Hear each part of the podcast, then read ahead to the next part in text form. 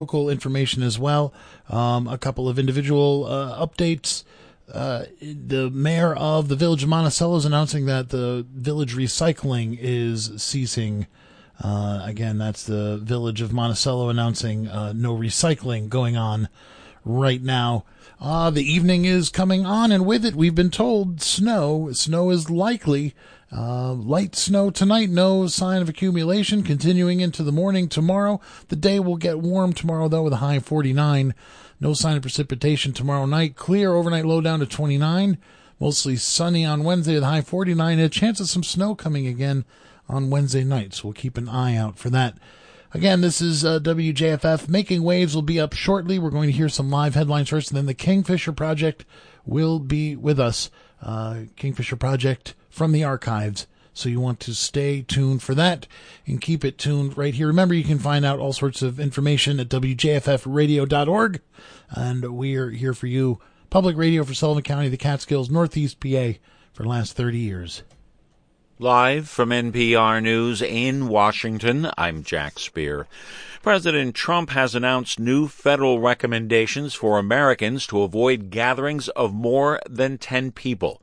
NPR's Ayesha Rascoe reports federal officials say the measures are necessary to prevent the worst possible outcomes from the spread of the coronavirus. President Trump says that all Americans, including those that are young and healthy, should stop unnecessary travel and eating out at restaurants. These recommendations are for the next 15 days. If everyone makes this uh, change or these critical changes and sacrifices now, we will rally together as one nation and we will defeat the virus. The administration is also encouraging homeschooling when possible. Trump acknowledged that all this could lead to a recession and said the best thing he can do for financial markets is to get the spread of coronavirus under control.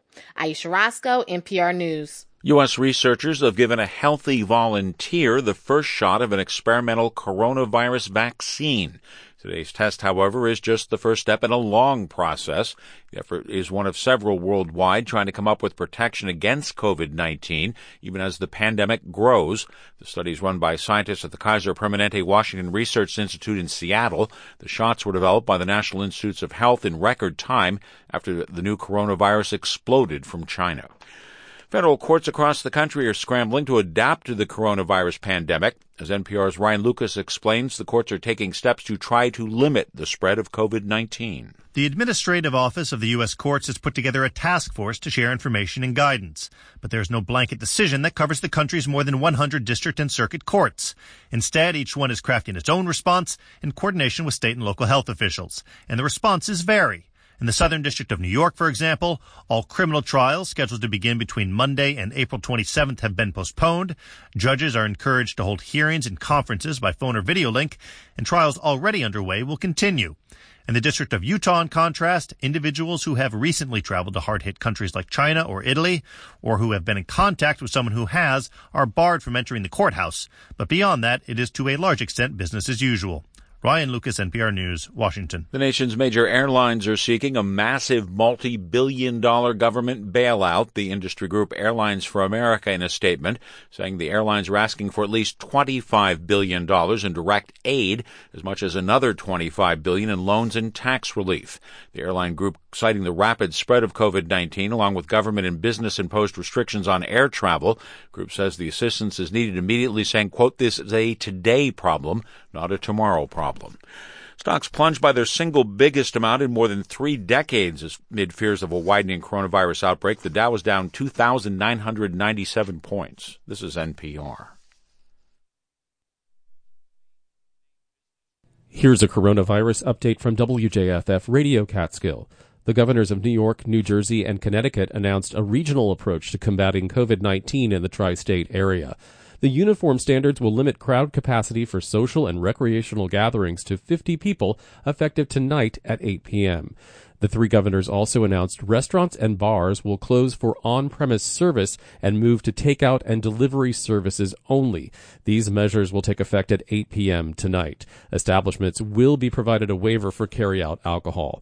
Also effective at 8 p.m. tonight, the governor said they will temporarily close movie theaters, gyms, and casinos. This uniform approach to social distancing is meant to slow the spread of the novel coronavirus or COVID-19 in the tri-state area in Sullivan County. Public Health Director Nancy McGraw announced today that a case of COVID 19 has been confirmed at the county owned and operated care center at Sunset Lake in Liberty. A healthcare worker in the nursing home tested pos- positive for the virus. McGraw says, quote, to date, none of our care center residents or staff are exhibiting elevated temperatures or respiratory sy- symptoms, end quote. Sullivan County, New York manager has ordered all public and private school districts closed for three weeks through April 3rd. Sullivan County BOCES will also be closed through April 3rd. Sullivan County remains under a state of emergency. Most county government offices will be minimally staffed with many county employees working digitally from home. Stay tuned to WJFF Radio Catskill for more information as we receive it, and you can find more links about the virus on WJFFradio.org.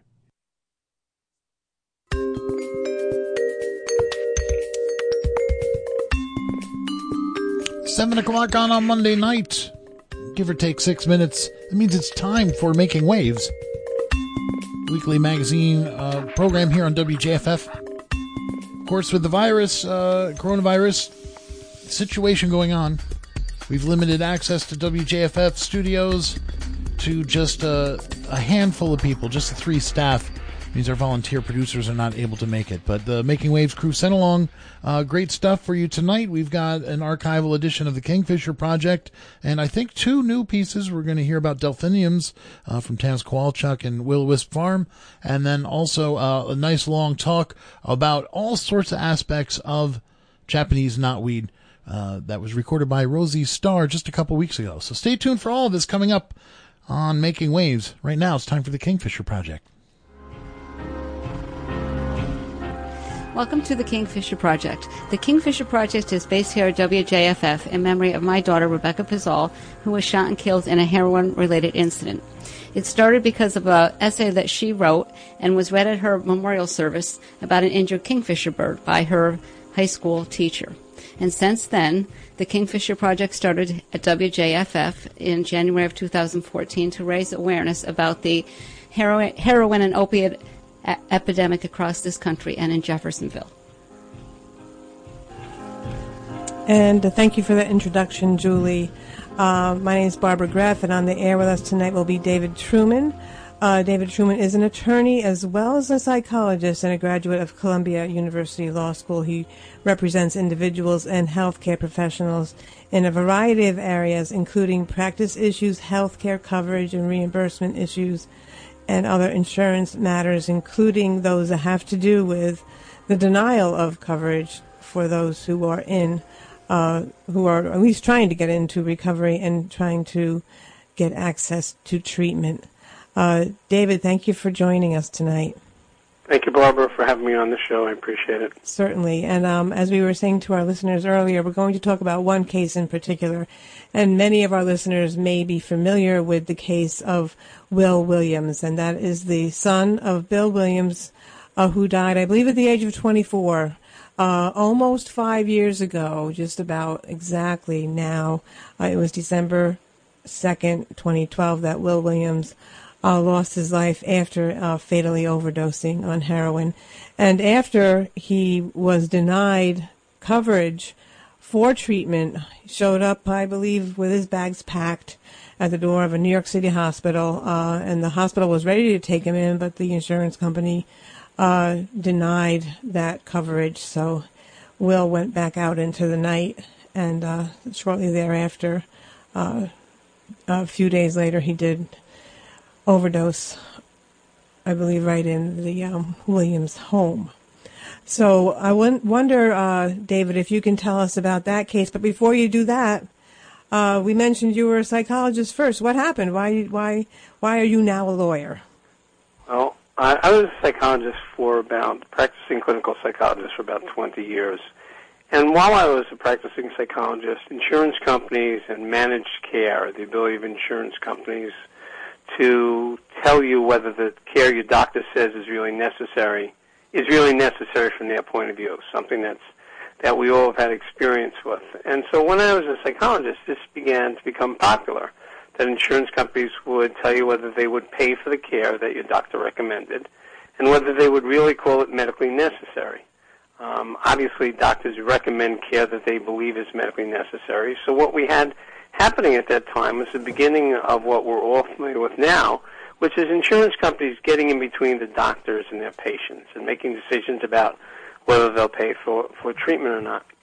So I was, as a psychologist, I was required to get pre-authorization for continued sessions with my patients. And I had to submit documentation that, that what I said was the matter with my patients and why they needed treatment was really why they needed treatment. And very frequently, the insurance company would deny additional treatment after I'd request it. Uh, the case that that really made me decide I had to do something was I had a, an individual who was terribly abused as a child. As an adult woman, she had, had significant problems trusting people, and she she just um, had very disrupted relationships with others. But more than that, she was depressed and suicidal. Every three or four months, I would have to submit a request to the insurance company to get more treatment approved for my patient. She clearly needed treatment, and she clearly needed, from my point of view, treatment twice a week. And she was seeing a psychiatrist who agreed, and psychiatrist was managing her medication. What was the tipping point was she had attempted suicide one evening, and my um, We've been talking with David Truman, a lawyer and former psychologist who specializes in an area of law that has to do with health insurance companies and whether or not they they will cover what the professionals recommend. We'll be bringing Mr. Truman back onto the back onto the air in just a second. I was saying is that my patient who had just attempted suicide and who needed additional medication, the insurance company then told us that she could only have six more sessions because she was too disturbed and needed too much treatment. And after the six sessions, she would have to go to a self-help group, and they would not approve additional sessions.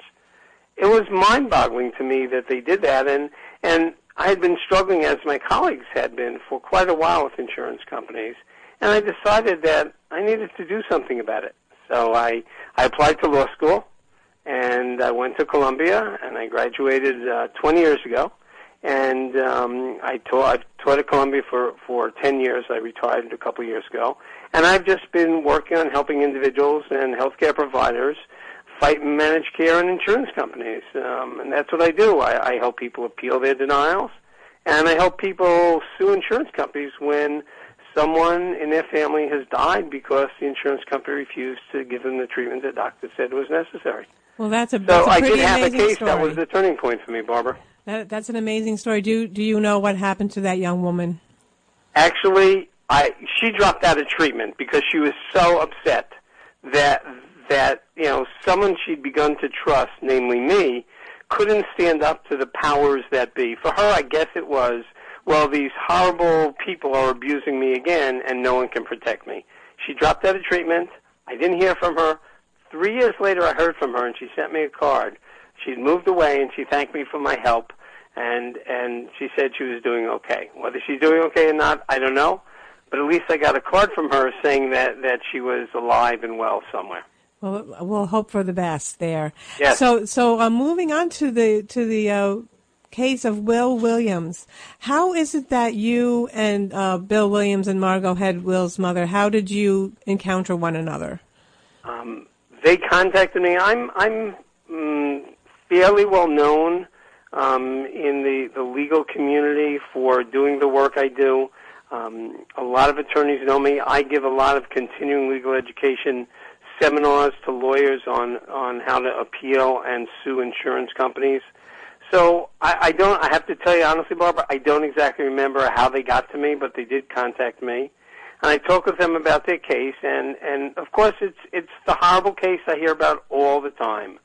Someone's young adult child who's been on substances for a number of years, not approved by an insurance company, winds up overdosing and dying. Or another story I hear very often: someone's adult child goes not approved by insurance companies, goes into some type of group living situation, comes back one night and overdoses and dies.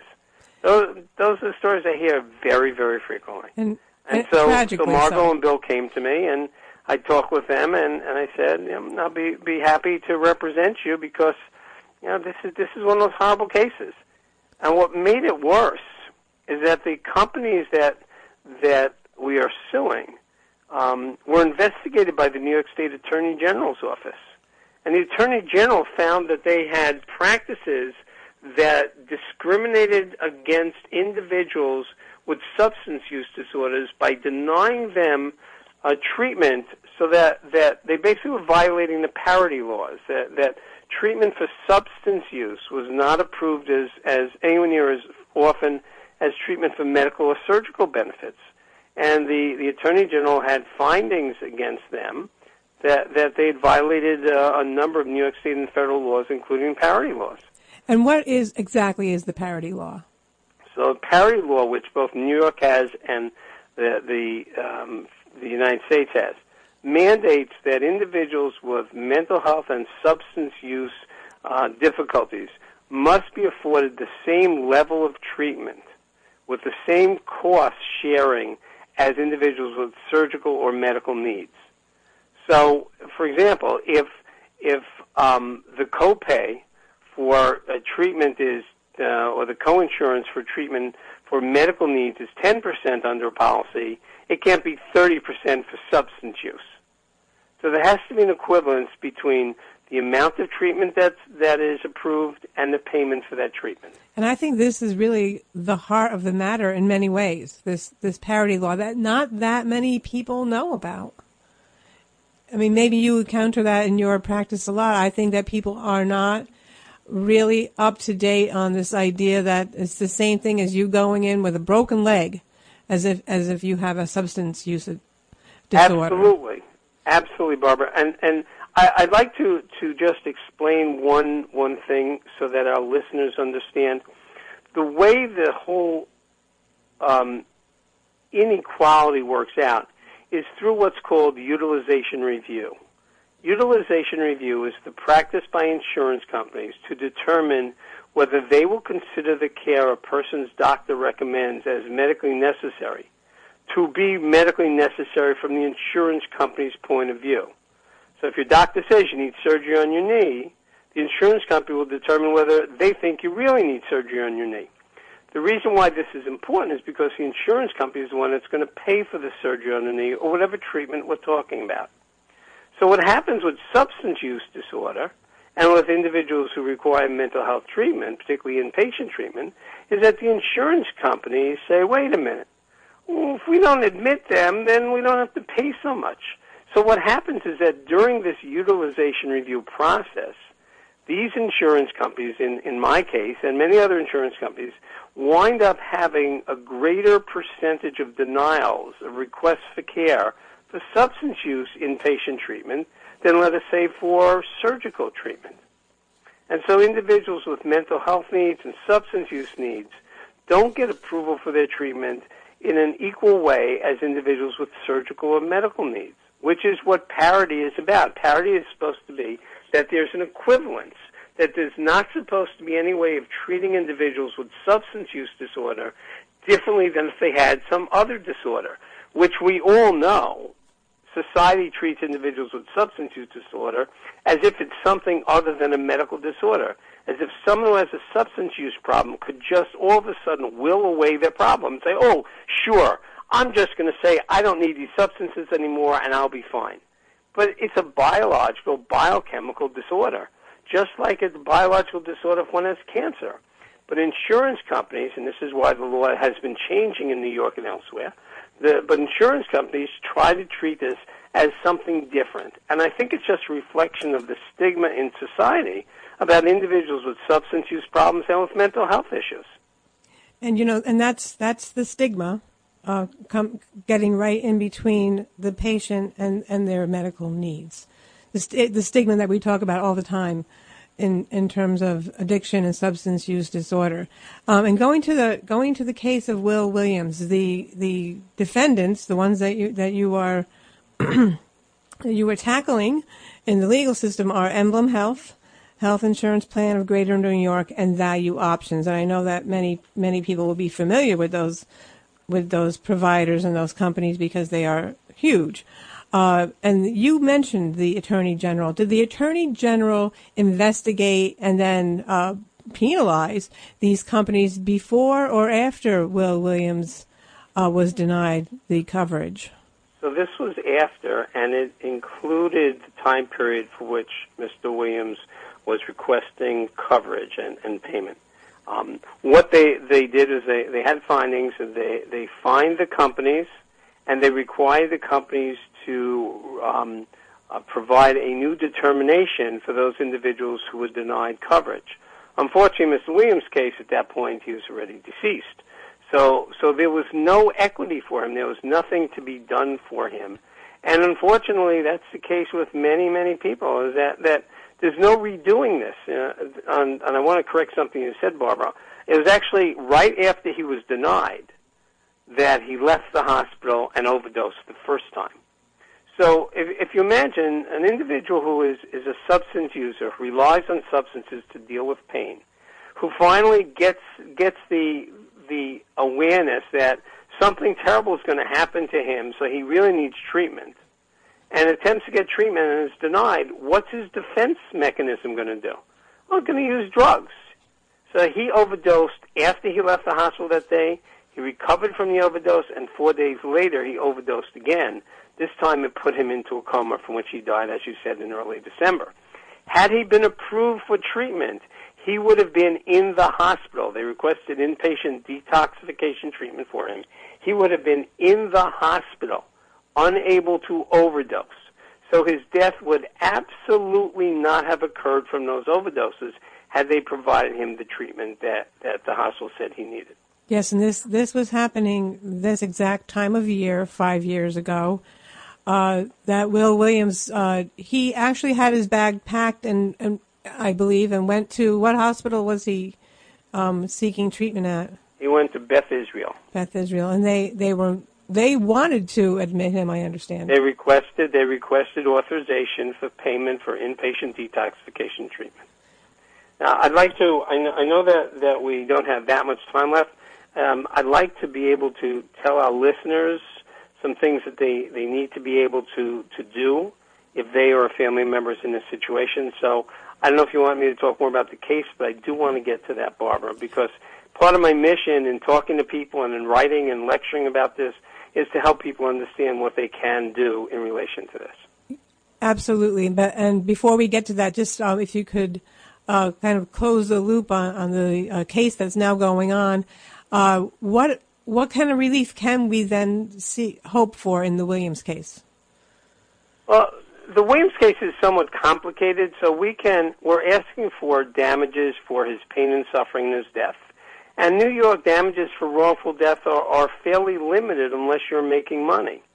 So just because you might you might die wrongfully doesn't mean that that the person or entity that caused your death is liable for very much money unless, of course, you're making money and you're supporting people. Like if you're a, a middle-aged executive making $5 million a year, then under New York law, then the defendants are going to be responsible for whatever was lost to the people that you were supporting.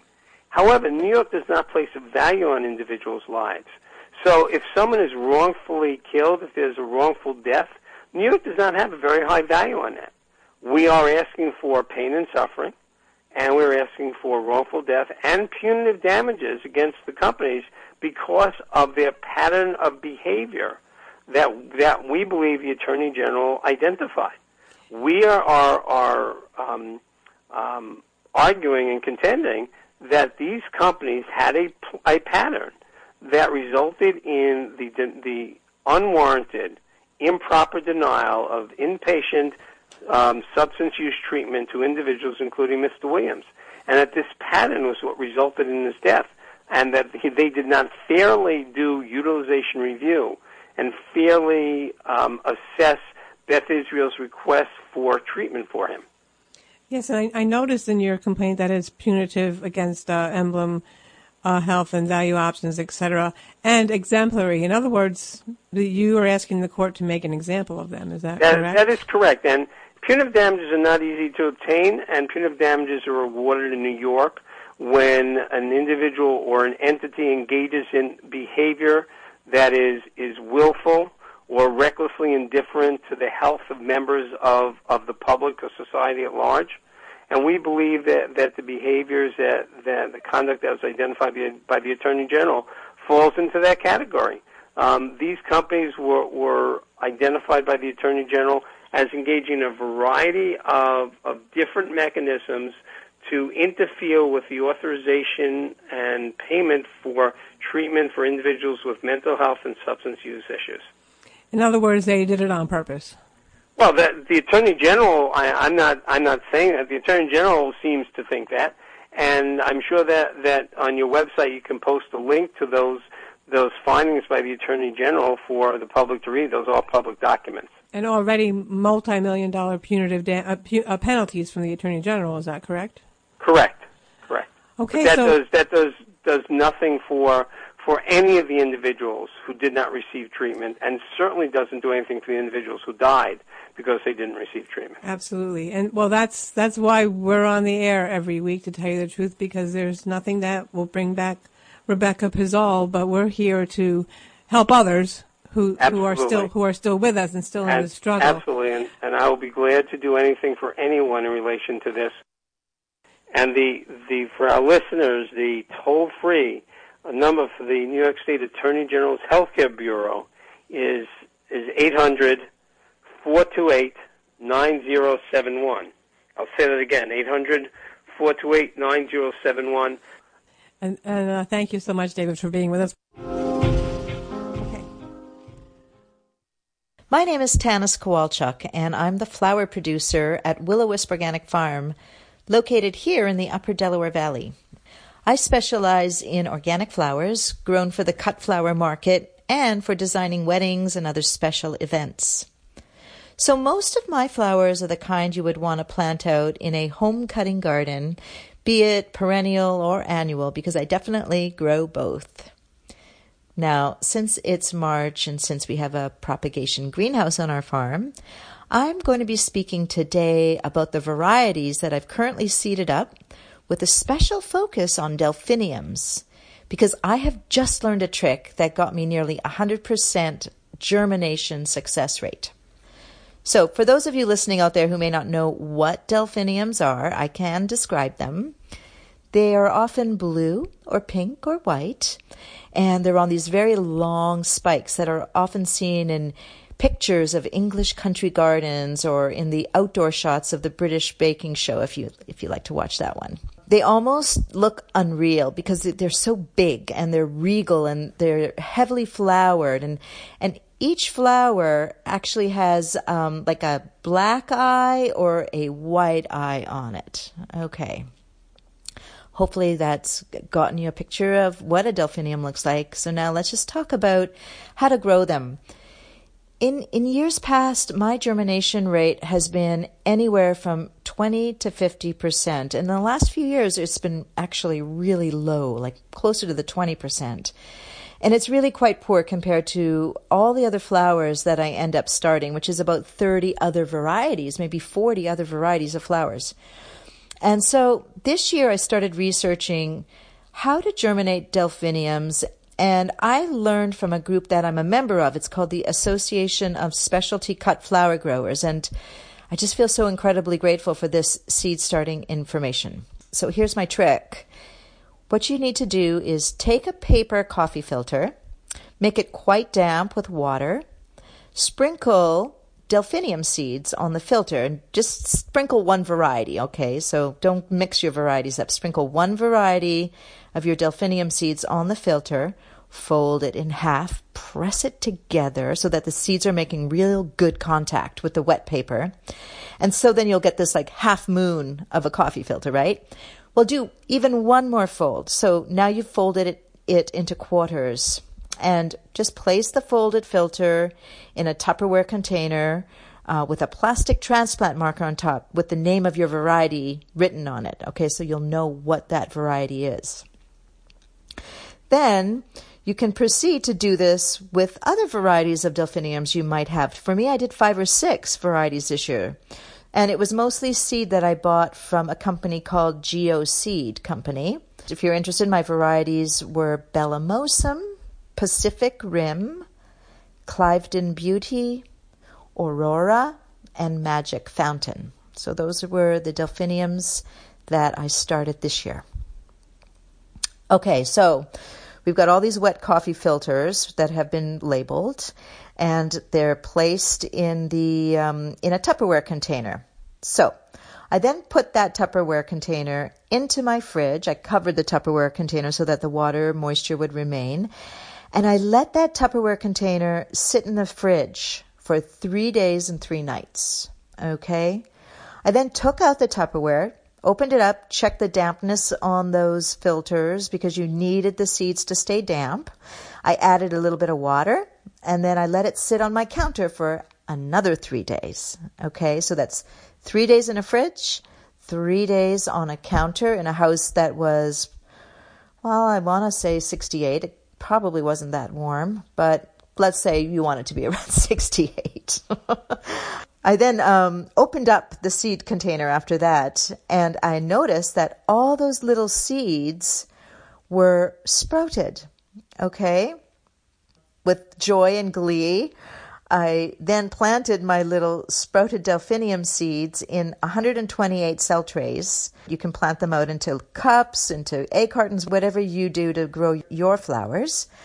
And as of today, I have like six or seven trays that are just growing beautifully and with nearly 100% germination success.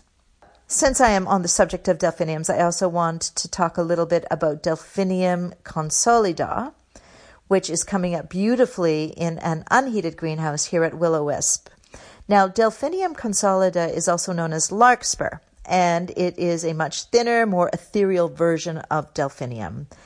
And if you do happen to have access to an unheated tunnel, then what you can do is plant the seed directly into the soil in October. So the previous October, we planted seed, and it will start growing out into the winter. And by March, it will look absolutely lush and green and just gorgeous. Um, maybe it's the mild winter we've had this year, but this crop looks better than I'd ever seen any larkspur look at this time of year. And, um, you know, they don't like hot weather, so this is the time you want to be growing your larkspur and your delphinium.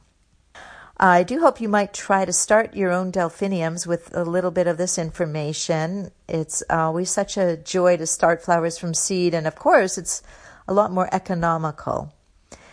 And I hope that the listeners of the female persuasion out there would like to join us this month on March 20th. We will be holding a women's equinox at the Callicoon Pantry at 6 p.m sponsored by my organization Farm Arts Collective um, and the Callicoon Pantry. And it will be a potluck. And I'm going to be bringing some sweet peas so that each woman can plant and bring home a um, number of little sweet pea plants in honor of the spring equinox. Thanks for listening, everyone. This has been Tanis Kowalczyk on WJFF. Have a great week. Thank you, Tanis. This is Making Waves on WJFF. We're going to hand things over to Rosie Starr now.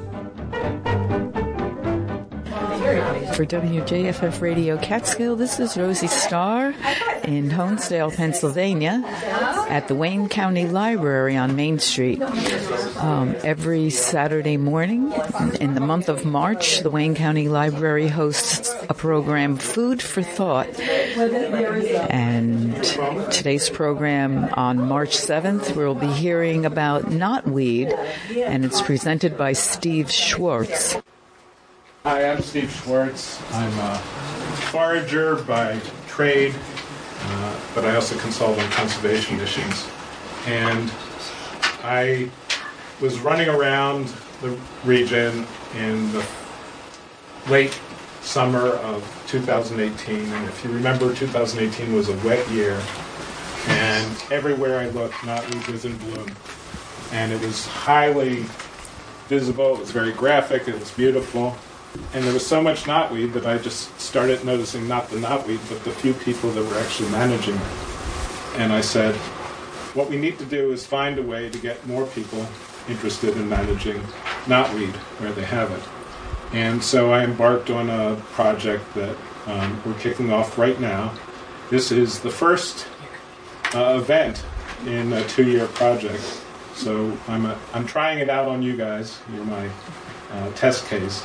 Um, but under the uh, sponsorship of the Friends of the Upper Delaware River, we are doing a project that involves research of knotweed, management of knotweed through demonstration projects, and outreach to riparian landowners. The research is interesting. Everyone knows there's knotweed. How many people in the room have knotweed? And yet, no one knows how much there is. So, one part of the research is we're flying aerial photography flights to map the entire Delaware, and then giving that to a GIS group at Shippensburg University to translate into digital maps to calculate the percentage of the floodplain of the Delaware that's actually inundated with knotweed. So we'll have some idea of that, and then those maps are given to another research group at Stroud Water Resources. We're going to do soil sampling and testing and put in markers and take cores and uh, and see if there's any soil loss in knotweed uh, colonies versus native riparian vegetation. And the third thing is there are actually three species of knotweed, all of which are in the upper Delaware. No one knows what the distribution of them are and the percentages of them are. And if we attack management of the knotweed, there might be some different management techniques for the different species. So everyone refers to Japanese knotweed, and locally they call it bamboo and other things. There's also giant knotweed, and giant knotweed is named giant because it grows much taller and larger than the Japanese knotweed. And some of the research that people rely on is done in England where the conditions are a little bit different. Um, in England, they claim that they have no male plants or no female plants, I forget which. So uh, they don't reproduce by seed. Well, here they certainly reproduce by seed, we know that. Knotweed also reproduces by rhizome growth. The radial roots go out and they have nodes, and then new plants come out of that.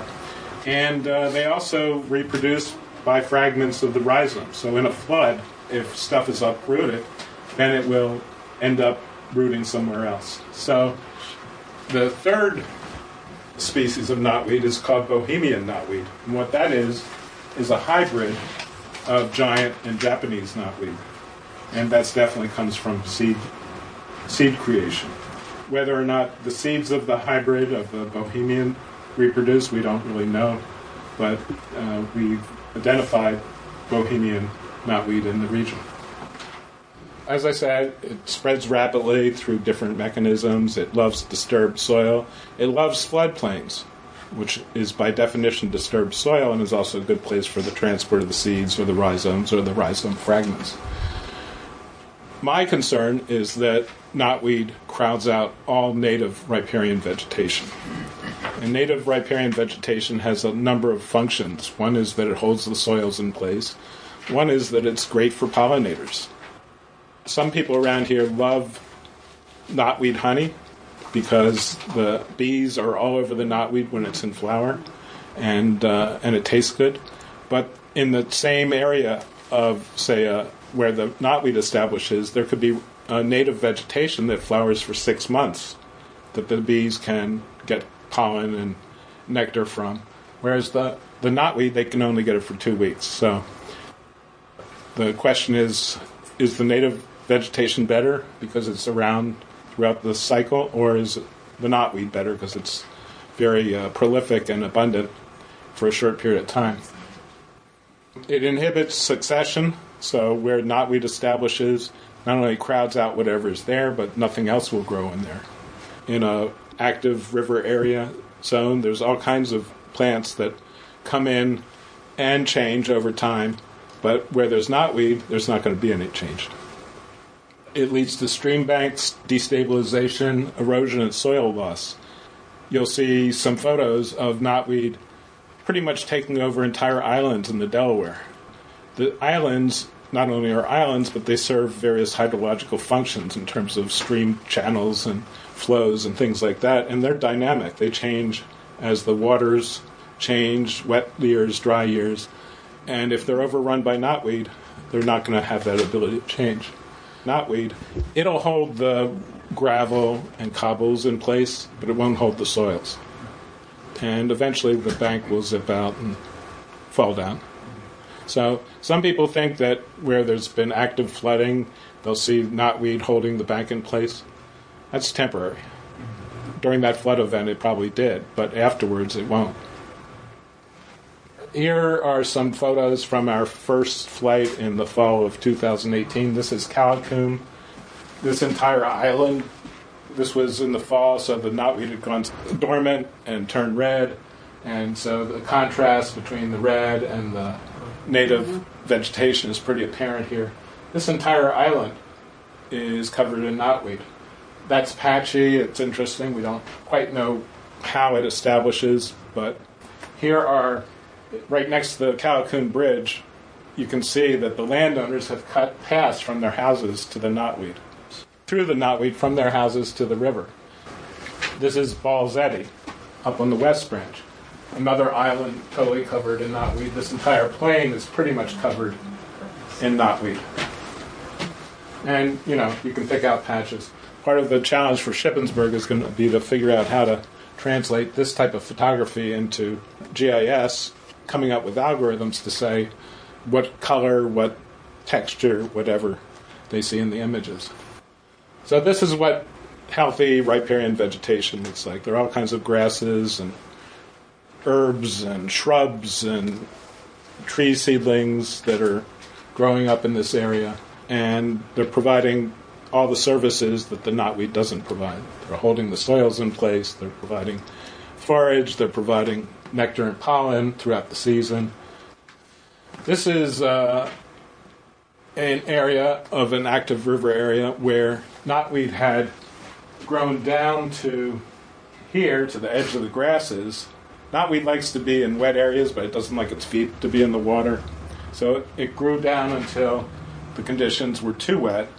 And then uh, in 18 and even in 19, when we had high waters throughout the year, the knotweed on the edge died, and you get the bare soils. You know, part of our project is going to be to see what we can introduce and plant to take over areas where knotweed is managed and uh, compete with it. If if nothing is done here, the knotweed will just grow back when the conditions are right. The active river area has tremendous seed bank, um, but it's not going to get the light and air when the knotweed grows up. As the river floods and comes up, it washes away all the topsoil, and all you're left is is with the understory of the soils, the cobble and gravel.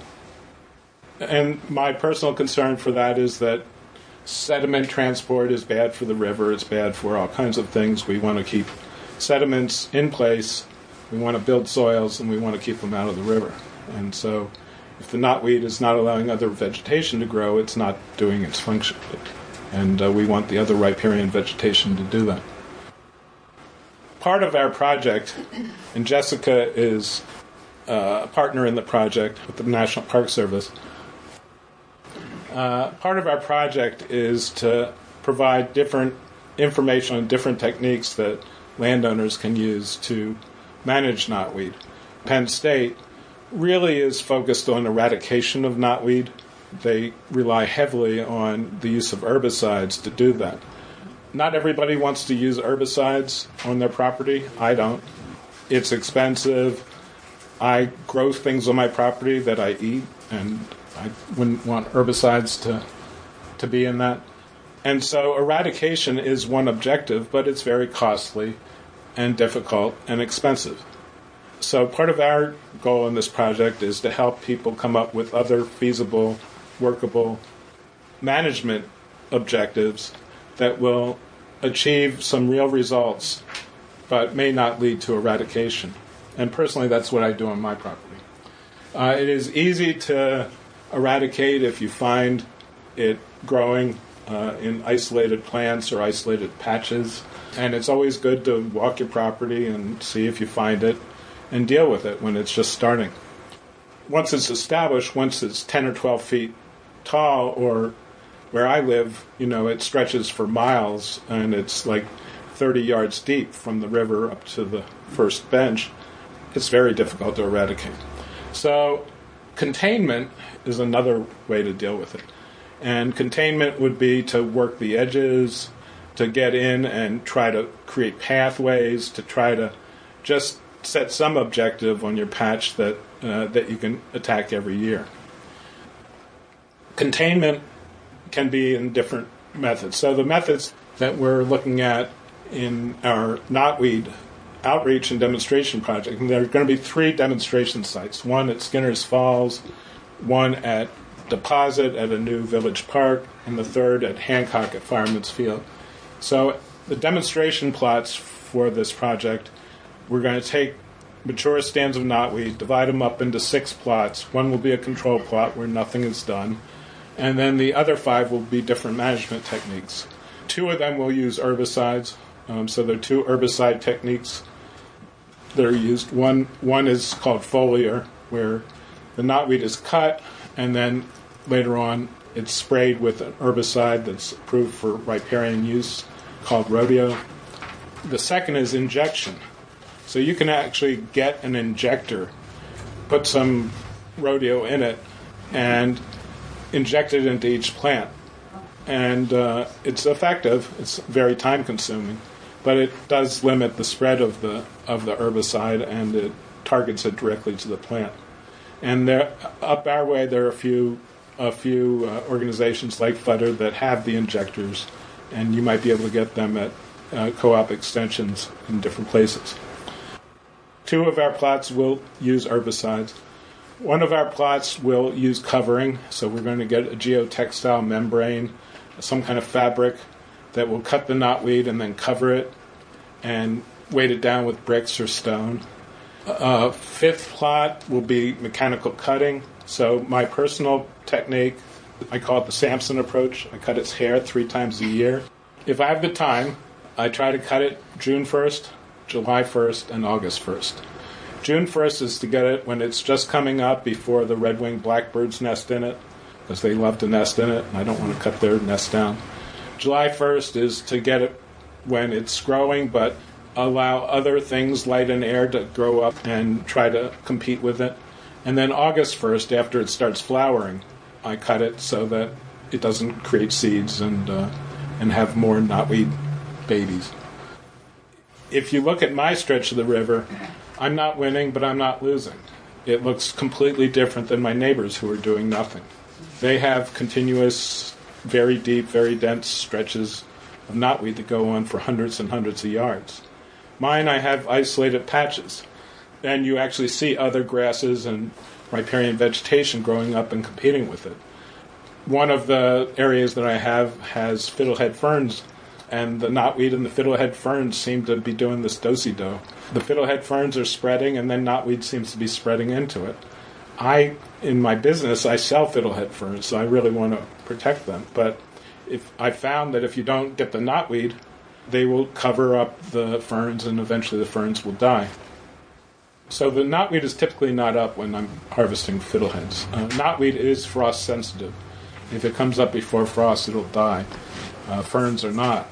What I do is my method is I have a good weed whacker with metal blades on it. Uh, where it's just knotweed or grasses or whatever, I just use it like a scythe, and it's pretty easy. Where I have fiddlehead ferns, by the time I'm cutting the knotweed, the ferns are this high, I have to go in there like a surgeon and cut around it and do all the stuff. So it's a lot more work, but the ferns like it. The final thing is, is once you've controlled or managed or eradicated the knotweed, what do you do to foster succession? And we don't really know yet. Um, what I've tried on my property is tried to throw different things that I find on the river plain into the knotweed patches and to see what what works. I'm having a little bit of success with some things, but in our project, It's a two year project, so in our project, in the demonstration plots, in the second year, we're going to try both seeding with grasses and other riparian vegetation and planting stakes of willows and maybe some other stuff in half of each of the plots to see what can compete with the knotweed that remains or take over from the knotweed that's been eradicated. 2020, we'll create the demonstration plots and do our techniques. 2021, we'll continue those techniques on half the plots and uh, try some succession plantings on half the plots. You're listening to a presentation by Steve Schwartz on Japanese knotweed, part of the March Wayne County Library series Food for Thought. This is produced by Rosie Starr for Making Waves. Let's get back to it. So, as I've already mentioned, uh, knotweed is uh, good nesting habitat. It's good deer respite. They love to rest in it during the day. Lots of other mammals and rodents in the river plain love it. Pollinators love it for the two weeks it's in bloom. And then knotweed is also a good edible. Many people around here have talked about it as tasting like asparagus. It doesn't really taste like asparagus at all. It has a lot of the taste qualities and even nutritional qualities of rhubarb. So it can be eaten either savory or sweet. It can be eaten either raw or cooked. I've used it in salads. I've minced it up in salads. I've uh, I've cooked it into a compote. Uh, people make jellies and other things out of it. People make curries out of it. Uh, it's something worth experimenting with. When I got the order, they wanted it fresh. But if you go online, dried, powdered knotweed rhizome is available for purchase and uh, and I don't know if the company I sold it to is was taking it fresh because that's where they want to start and then dry it out, or it's easier to process from there. What I believe they were doing was drying it and then pulverizing it, grinding it into a powder, and then putting it in capsules. There's a lot of information online about the use of knotweed uh, as an herbal medicine. Uh, even NIH, of all places, has a pretty extensive page with a lot of the research citations on it that provide more information. One of the things I do is I uh, organize the Upper Delaware BioBlitz, and every year we try to source all the flatware, all the plates and stuff, uh, using biodegradable stuff, and usually it's palm leaves. And then last time we couldn't find palm leaf plates, so we ended up with sugar cane plates, and that just drove me crazy. Why should we be using sugar cane? It occurs to me that the fibrous nature of the knotweed stalk might be good for other things, like making paper or biofuels or flatware uh, pressed into a mold with some kind of binder. So let's think about ways that we can use it. We're not going to get rid of it, but I think that if we all pitch in and try to control it and manage it where we have it, we're going to provide benefits to the environment and help retain the soils and uh, and make everything happy. And we wouldn't want to see it grown as an industrial product in you know meadows and pastures. And in fact, uh, the backstory of this company that purchased it from me is that they like to source things locally. They like to source things organic, and their supplier of knotweed rhizome was probably in Canada. So they reached out to Penn State, Penn, and they said, "Can you tell us how to cultivate knotweed on our property?" And Penn State, and Penn State said, "Well, we don't think that's a good idea. Why don't you call Steve?" But you don't really get rid of all of it, so it's we're going to be following up and taking a look at where we dug it and seeing what the outcome is, um, and seeing if it. You know, we know it's going to come back there, but we think it'll come back less robust. Um, they want mature plants, so we probably can't harvest the same plot over and over again because we'll have much smaller rhizomes. Um, and it occurs to me that, you know, if they're willing to make annual commitments, then we actually need to manage some patch for harvest because we try to manage all patches for control and containment, uh, which means cutting it. When you cut it, it, it probably saps the rhizome and makes it less mature. So uh, we might need to leave a patch for harvesting. Here's some links to further ID information and uh, treatment information. And then on the right, there's some links to some recipes. So my friend uh, Marie Viljoen has a has a knotweed hummus recipe on her website. This was an article she wrote for Gardenista. Bon Appetit had a whole article on Japanese knotweed with like 12 ideas for recipes. And, uh, and then another friend of mine, Leda Meredith, has uh, a recipe on uh, Japanese knotweed bars. I guess like energy bars. But if you if you just Google up knotweed recipes, there are a ton of them out there. We'll be doing events. I, I know that we have one event at a demonstration site scheduled for June 20th in Hancock at Fireman's Field, and we will be scheduling other ones at Skinner's Falls and Deposit Village Park. Not we, it's just a plant that we have to figure out how to live with. The other thing that that I deal with a lot is that some of the original research was done in England and under laboratory conditions, they found that knotweed will reproduce from a fragment of rhizome that is, you know, the size of the white part of your fingernail. When you talk to people about knotweed management, they say that it'll reproduce from a fragment the size of your fingernail of the stalk. So when you cut it, uh, you have to haul it away, burn it, do something because it'll reproduce from the stalk. Or if it's in an active river area, and there's a flood, all these stalks will go downstream and spread the knotweed. That's not true. Um, but it's based on this original research that said that fragments can lead to reproduction. I think they conjectured that it could reproduce from the stalk or from nodes on the stalk. Jessica is actually looking into that to see if it's true. But those are under laboratory conditions with nutrients, and, and Jessica is uh, partner in the project with the National Park Service. Why don't you talk about that a little bit? So, a lot of the papers that I had been reading, because we did start cutting it last year, and um, it doesn't really just start growing on its own or growing new roots or anything. A lot of the papers, they'll like they'll take a piece of knotweed stock, but then they like soak it in these nutrient waters, and they put it in soils that you might buy at a garden center, and so this coming fall, I'm going to work with a high school in Sullivan County, and they're they've got a greenhouse and some test plots, and they're going to figure out the seed question for the three different species.